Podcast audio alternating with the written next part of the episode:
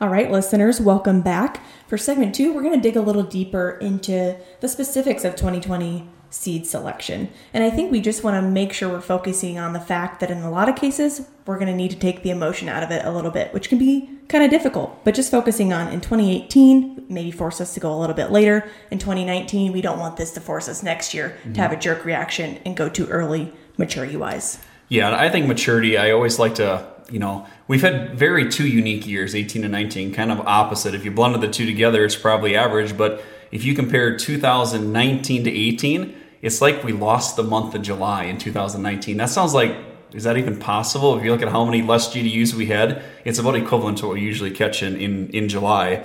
And when you look at maturity, um, you know, I've talked about this, you know, quite a while, Allie, and, and just as I work with growers, when I look at maturity, you know, sometimes a year after last year, we saw a lot of GDUs. Hey, let's go late. Let's get that top end yield. A year like this year, some might decide, hey, let's pull the reins way back. Um, we need to go earlier because you know we harvest took long, it was too wet, and really the way I like to look at that Allie is not really look at it, you know, comparing to what just happened this year, but in all reality, I just like to kind of draw myself a makeshift bell curve. In in southeast Minnesota, our zone, we're 100 to 102 day maturity. That's kind of the the sweet spot, in my opinion. When you start looking at that, you know, 50% of your acres should probably land between 99 day and 103 day. That's kind of where a lot of it should land. And then from there, just take that other 25%, put that up to 104 to 6 day, take that other 25%, you know, live in that 96, you know, maybe 95 to 97 day, and just spread your risk that way. And maybe you'll place some hybrids uniquely to have a harvest plan. But in most cases, if you just live within that bell curve, that's where we need to stay year in, year out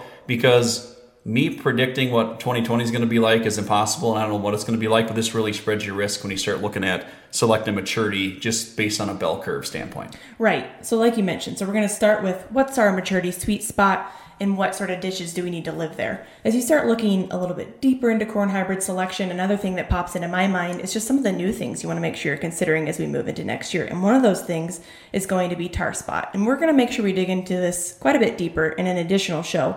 But just as a general awareness, tar spot management is going to be very greatly um, managed by the hybrids that you select in terms of what their susceptibility is to tar spot. So hybrid selection is going to be a primary consideration for managing tar spot as we move forward here.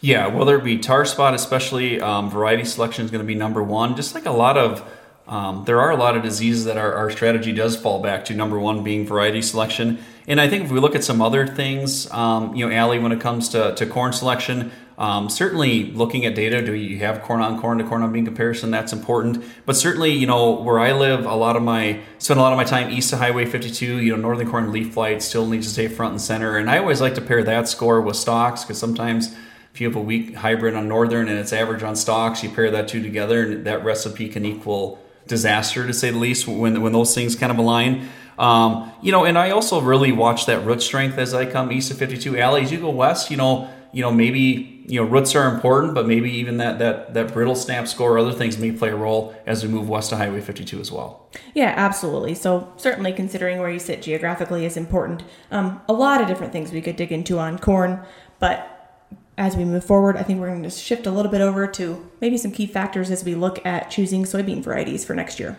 Yeah, and um, you know, variety selection soybeans uh, equally as important as corn, and maybe some of the key diseases we manage are really maybe more variety selection driven uh, Allie.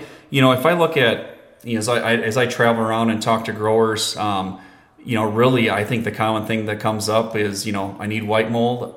I need good white mold. I need good SDS, and I need good standability. If I look at growers that are you know maybe challenged on some acres, it's probably one of those three things that are maybe disappointing the most when it comes to performance.